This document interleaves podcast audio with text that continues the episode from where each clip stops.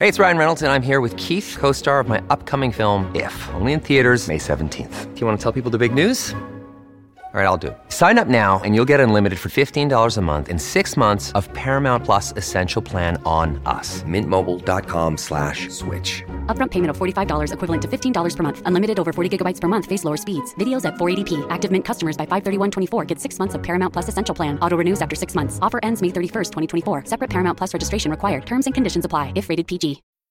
Sign up to The Economist for in depth curated expert analysis of world events and topics ranging from business and culture to science and technology. You'll get the weekly digital edition, online only articles, curated newsletters on politics, the markets, science, culture, and China, and full access to The Economist Podcast Plus. The Economist is independent journalism for independent thinking. Go to economist.com and get your first month free.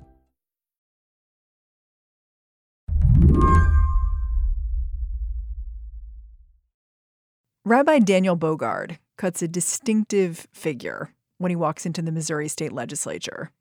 He's usually wearing a yarmulke, and he's always got something to say. He's testified in favor of gun control, abortion rights. The next witness in opposition, please come forward. But over the last couple of years, the rabbi's primary focus has been trying to block legislation targeting trans kids. Thank you all for being here late. My name is Daniel Bogard. I'm a proud third generation Missourian. I'm the father of This is important to Rabbi Daniel because one of his three kids is trans.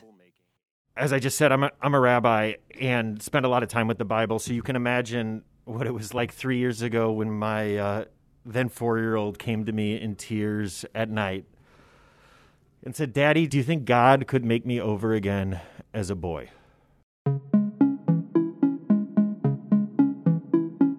When you're testifying this much, does your testimony change?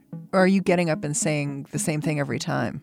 Oh yeah, I, I change my testimony every time. Every time I sit there the night before and pull out my hair and try to figure out what are the magic words that'll get my government just to leave my kid alone and leave my family alone. Sometimes he'll bring one of his children to speak alongside him. Um, I have a trans brother that I'm really proud of, and um, if I play sports, I would want to have a team with everybody, including trans kids. So if Yeah, I I've tried teaching queer Jewish history. I've tried talking about religious liberty. I've, I've told intimate, private details about my child and my family uh, endless numbers of times. Jews look at this differently. 2,000 years ago, we have texts about there being six, seven, eight different genders. We have traditions that suggest Every time he testifies, genders are interspersed. Rabbi Daniel sounds a little exhausted. All right, further testimony in opposition. We have to be moving along here. The ACLU is tracking 48 anti LGBTQ bills in Missouri, more than any other state except Texas. There's a bill targeting drag shows, a bill targeting trans kids in sports, a bill restricting what can be said about queer people in schools.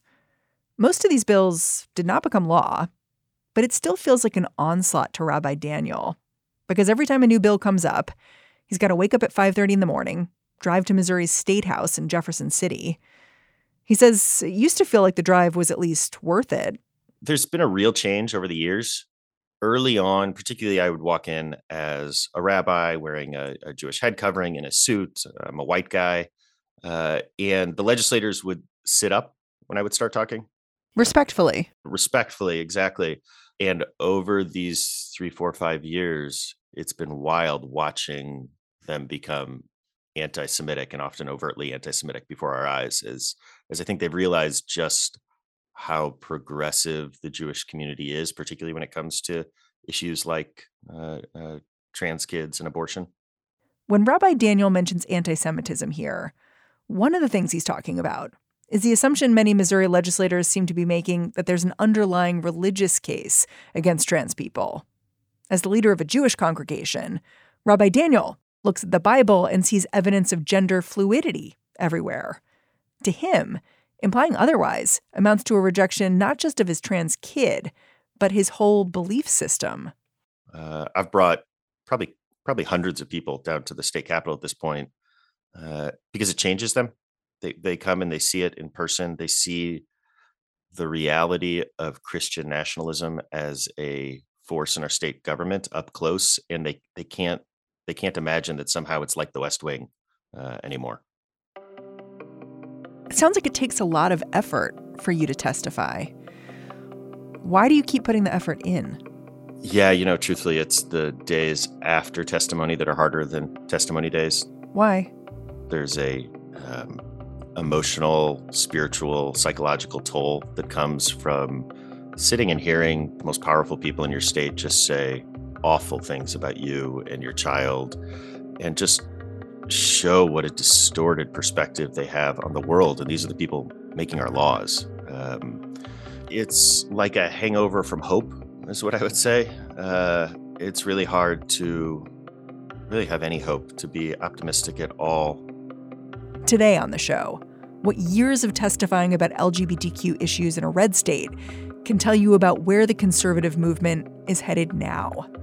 I'm Mary Harris. You're listening to What Next? Stick around.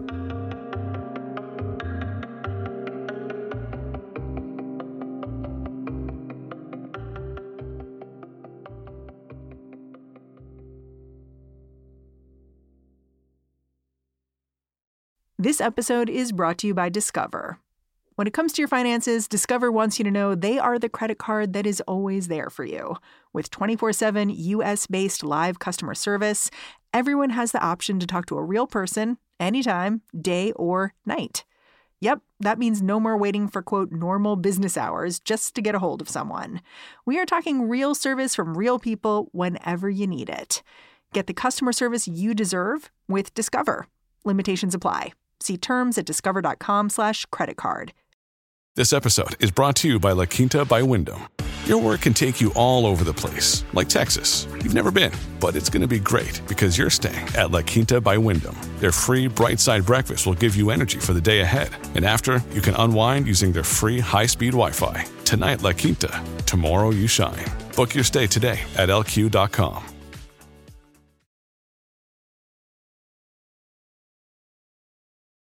Rabbi Daniel Bogard is so used to speaking in public, so used to advocating, that the very first time he called himself the parent of a trans kid, he was offering testimony at the state legislature.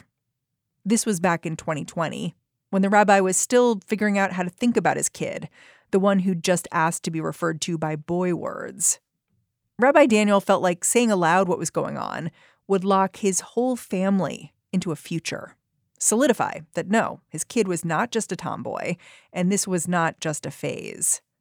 The rabbi was in Jefferson City because it brought his eldest cisgender son to testify against a trans sports bill on behalf of a friend. But as he sat there, listening to the way lawmakers talked about families like his, he couldn't help himself. And I just knew I, I had to say something. Huh. So, what were you hearing people say that got you so riled up? You know, they bring in fake doctors uh, who say terrible things about how being trans is a mental illness. They talk about how, you know, trans boys are boys because their mothers didn't love them enough. Uh, trans girls are, are girls because their fathers didn't love them and support them enough. And, you know, you you look at my kid and my my kid isn't unstable. My kid isn't mentally ill my, my kid is a really well adjusted child and truthfully he always has been. Do you remember what you said? You know i have no memories actually of, of what my testimony was about that first time other than i remember saying my name is daniel bogard. I'm a rabbi at central reform congregation and i am the proud parent of a trans son.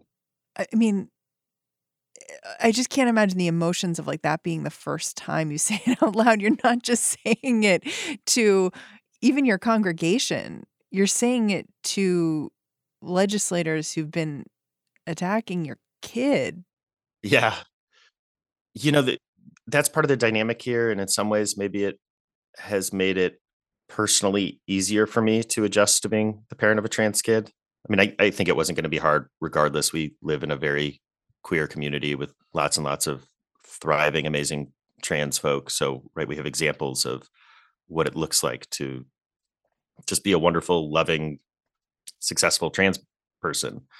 But you know, when when your government is coming after your kid, you got to get through your ambivalence pretty quickly. And so there's there was really a, a pretty quick switch between not being so sure or comfortable with this and being in full on have to defend my child from my government mode.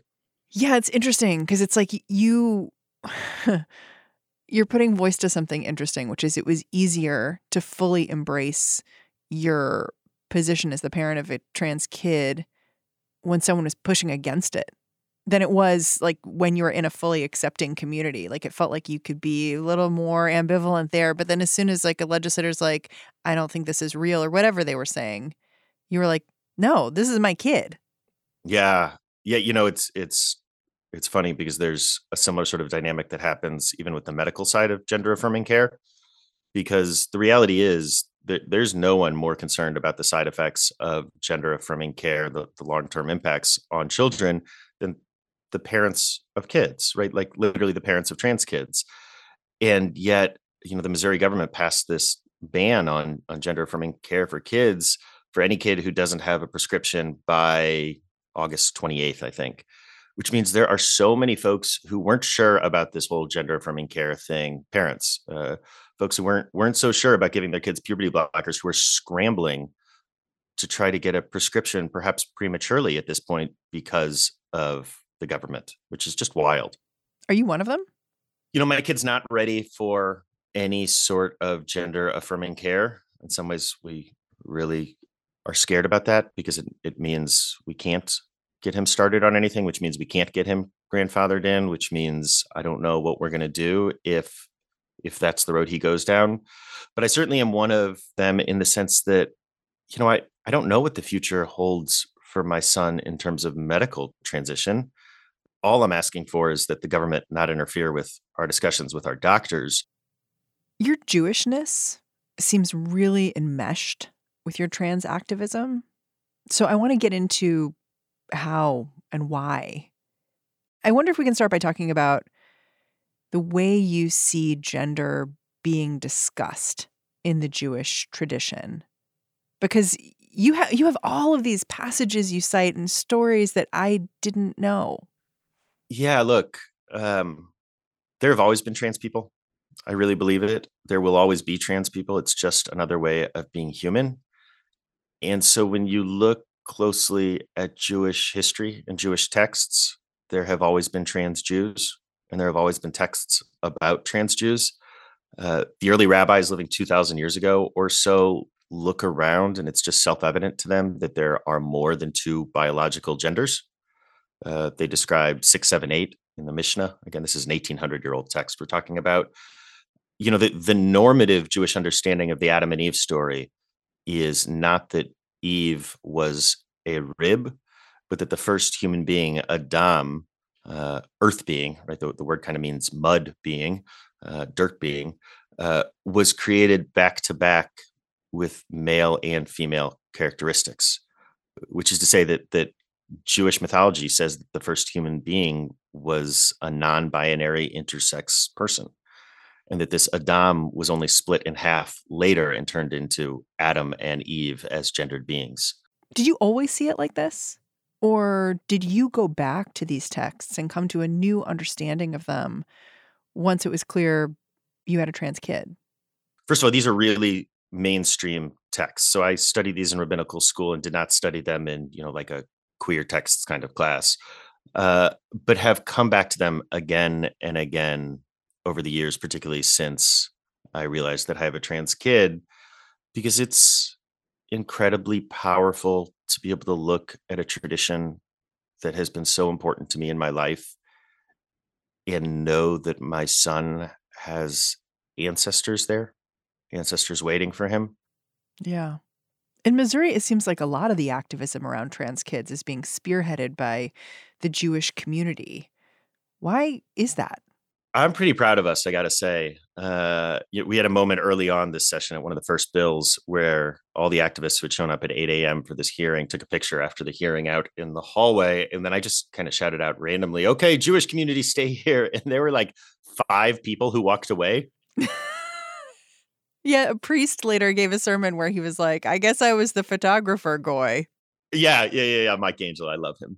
Uh, It's been amazing. You know, I, I think part of it is really sociological that Jews have long understood what happens when we start otherizing vulnerable minorities.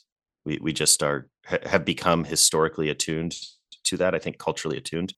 Yeah, I mean, when I saw what was happening with the Jewish community in Missouri and trans kids, I thought about that Martin Niemöller quote. Yeah, Niemöller was a Christian minister who didn't speak out about Nazism originally, embraced Nazism.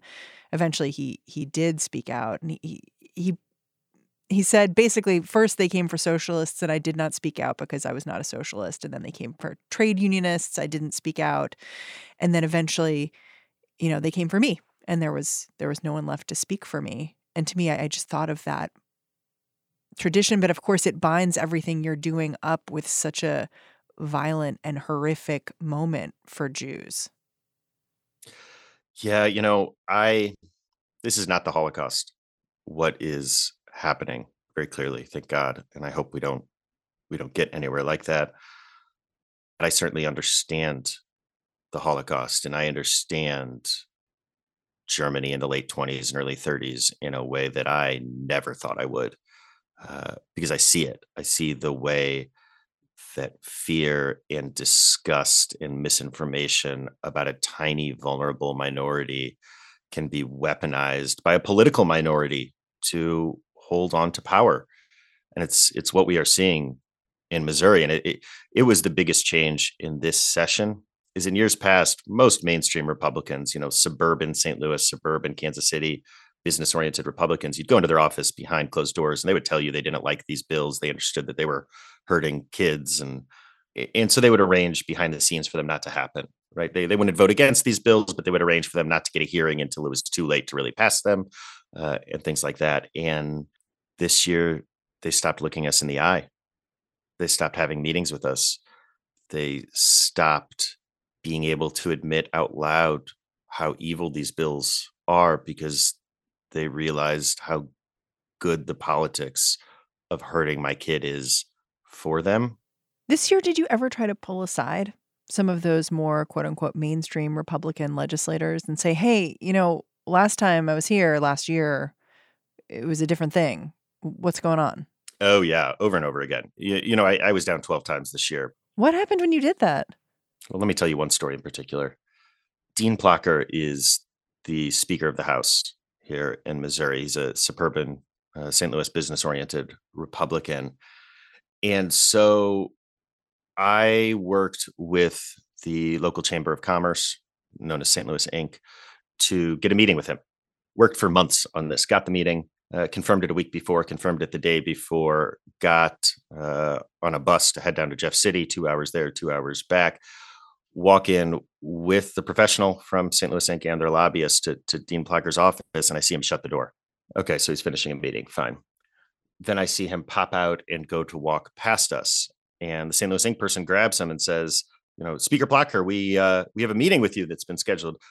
I don't have time for you how about just five minutes? We came all the way down for this meeting. I don't have five minutes. You got 30 seconds right now. So, right, like, what do you, I start scrambling? What do you say for 30 seconds? And I, I start talking about, please just leave my family alone, small government, you know, stay out of our doctor's office, these sorts of quick talking points. And he refuses to look me in the eye, refuses, turns to the St. Louis Inc. lobbyist and says, We're going to pass the Mike Moon bill as it is. That's that's the bill that passed. And begins to walk away. And he starts talking, the lobbyist starts saying, you know, uh, speaker, you know, we, are going to lose $40 million a year if, if this bill passes in revenue. And speaker turns to him and says, well, I guess y'all are going to have to find that money somewhere else and walked away. And these people were stunned. It, it was clear they, they had never been treated like that by the speaker before. Uh, I was stunned. I was, it, it was the most dispiriting day I've ever had in the Capitol. And I've had some bad days in the Capitol. But just that that the people who used to be the moderates, the reasonable Republicans, have gone all in to the point where they're not even interested in listening to the folks who nominally are part of their base, the, the business community. After the break, how Missouri's new laws are going to impact the rabbi and his family directly, and why this summer may offer them a little relief.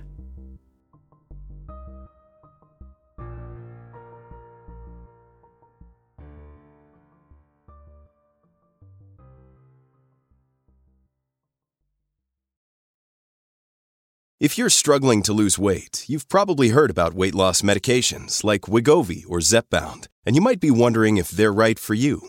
Meet PlushCare, a leading telehealth provider with doctors who are there for you day and night to partner with you in your weight loss journey. If you qualify, they can safely prescribe you medication from the comfort of your own home.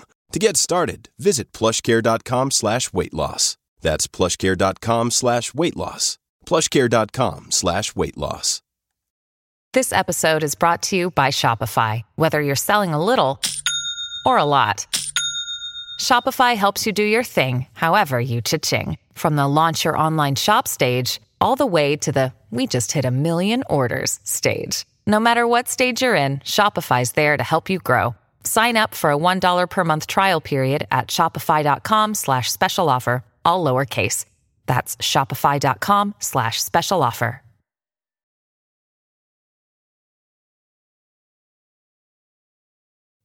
While many of the anti LGBTQ bills that were under consideration in Missouri this year didn't pass, there are two that did. And both of them are going to directly impact Rabbi Daniel and his family. One is a trans sports ban. The other limits the kind of health care trans kids can get. It says if the kids aren't receiving gender affirming care like puberty blockers as of August 28th of this year, they can't get a prescription for them at all. This restriction is going to expire in 2027. But the rabbi's son is nine years old right now, on the precipice of big change. Yeah, you know, SB 49, which blocks gender affirming care, is going to perfectly uh, lock out my son. He's not going to be grandfathered in by having started treatment, and he would need gender affirming treatment, assuming that's the road we go down uh, before this bill expires in four years. Uh, so we're very much in in the black hole of that bill, and so we started reaching out to gender affirming clinics in Illinois. And unfortunately, what we're being told over and over again by these clinics is that they either don't have capacity or that they are intending to follow Missouri statutes for Missouri residents. Wow. Which is incredibly concerning. And I don't know what we're going to do. You're only 20 minutes away from Illinois. Yeah. Yeah. Yeah. We're 20 minutes out. You know, I live in my childhood home, which was also my dad's childhood home, which my grandpa built. Um, my, my son lives in my childhood bedroom, which is my dad's childhood bedroom. Uh, we really don't want to leave. We desperately want to stay. But, you know, the sports bill I put so much less energy into it because it's so much less impactful, right? We're not going to have to flee the state because of the sports bill. But your kid loves sports, right? My kid loves sports, and it applies not just to public schools, but private schools and to private sports leagues as well. And we haven't told our son yet. This is the one that's really sort of bothering my wife in particular right now is how are we going to tell him that next year he can't play soccer with the fourth grade boys that he's been playing soccer with for four years now. Do you think there's any chance you just keep playing? Yeah. Yeah. You know, I I think a lot of good people are going to commit a lot of quiet civil disobedience around these bills. I think it's going to happen in medical situations. I think it's going to happen in athletic situations. Because the reality is I I have a lot of faith in Missourians. It's our government that is doing this and, doing it from a very minoritarian kind of perspective. Um, almost everyone, including, you know, my aunt and uncle who are Republicans, folks like that, they they get it when they get to know a trans kid. And they don't like these bills and they want to make sure that my kid is safe. The reason Rabbi Daniel is so certain that the people in his state are going to protect his kid is that he's seen a kind of magic happen when they do. Last year, after another disappointing round of testifying in Jefferson City, the rabbi was sitting with a friend in the hallway of the Capitol, comforting a bunch of trans kids. The kids were crying after being questioned by state legislators. Rabbi Daniel was thinking to himself, these kids need a place they can go. And the friend he was with, Shira Berkowitz, is someone he went to summer camp with and Shira and I turned to each other and and said, you know, we really we need we need a camp for these kids. We need to take them somewhere that's just an oasis away from this. And so last summer we ended up starting a camp. We call it Camp Indigo Point. Uh, it was a one week camp. We thought we were going to get you know 20 trans kids from around St. Louis, right? Like who's going to trust us with their children. Um, and we had to drive out to the campsite that we rented to count every one of those 97 beds because we had 97 campers come from 27 states. Uh, we had 60 kids on the wait list. We had we had a kid come from Alaska. Uh, it it was wild. I, I, think it's the best thing I've ever been a part of. I I genuinely believe that there will be adults who will be alive because they had this one week of camp. I assume your son goes. My son goes. Yes, yes. Um, in fact, our, our minimum age last year was determined by how old my son was last year. Uh, you know, my role at camp, because I am not queer myself, is I go around and take pictures and cry. That's sort of my role. Uh, but I, I don't know if this will have as much resonance to others, but the most magic place is Swim Dock. Hmm. Why? A huge number of trans folk, when you talk to them, will tell you that swimming is what they missed the most from before they transitioned. Because being in a bathing suit outs you. Outs you and can feel uncomfortable and brings forth discomfort with your own body and stares and public ridicule or fear of public ridicule and right all of these things that go along uh, with being in a bathing suit in a public place. And so we had about a third of the kids come with letters saying that they weren't going to swim because of um, sort of broad body dysmorphia issues. Oh wow. They all swam. Everyone swam. Because they went down to swim dock and they looked around and not only were there no eyes to judge them, but everywhere they looked, they saw people with bodies like their own. And it was magical to watch kids stop being uncomfortable within themselves. You must need this this year. Oh my God, I'm so excited. Yeah. I, now, I don't go to camp. I, I will go for a day here and there, and I'm the president of the board or the co president of the board. Um, but I am I am not queer, and it's it's been really important that this be a place where everyone who is public in any way be like these kids. Rabbi Daniel, I'm I'm really grateful for your time and for your activism. Thanks for doing the work. Oh, grateful to you all, and I'm such a fan of the podcast. Really, I'm a regular listener. Daniel Bogard is a dad and a rabbi for Central Reform Congregation in St. Louis, Missouri. And that's our show. If you're a fan of what we're doing here at What Next, the best way to support our work is to join Slate Plus. Going over to slate.com slash whatnextplus to sign up. What Next is produced by Elena Schwartz, Anna Phillips, Paige Osburn, Rob Gunther, and Madeline Ducharme. We are led by Alicia Montgomery with a little help from Susan Matthews. Ben Richmond is the Senior Director of Podcast Operations here at Slate. And I'm Mary Harris. You can go track me down on Twitter. I'm at Mary's Desk. I'm handing things off to the What Next TBD crew for now.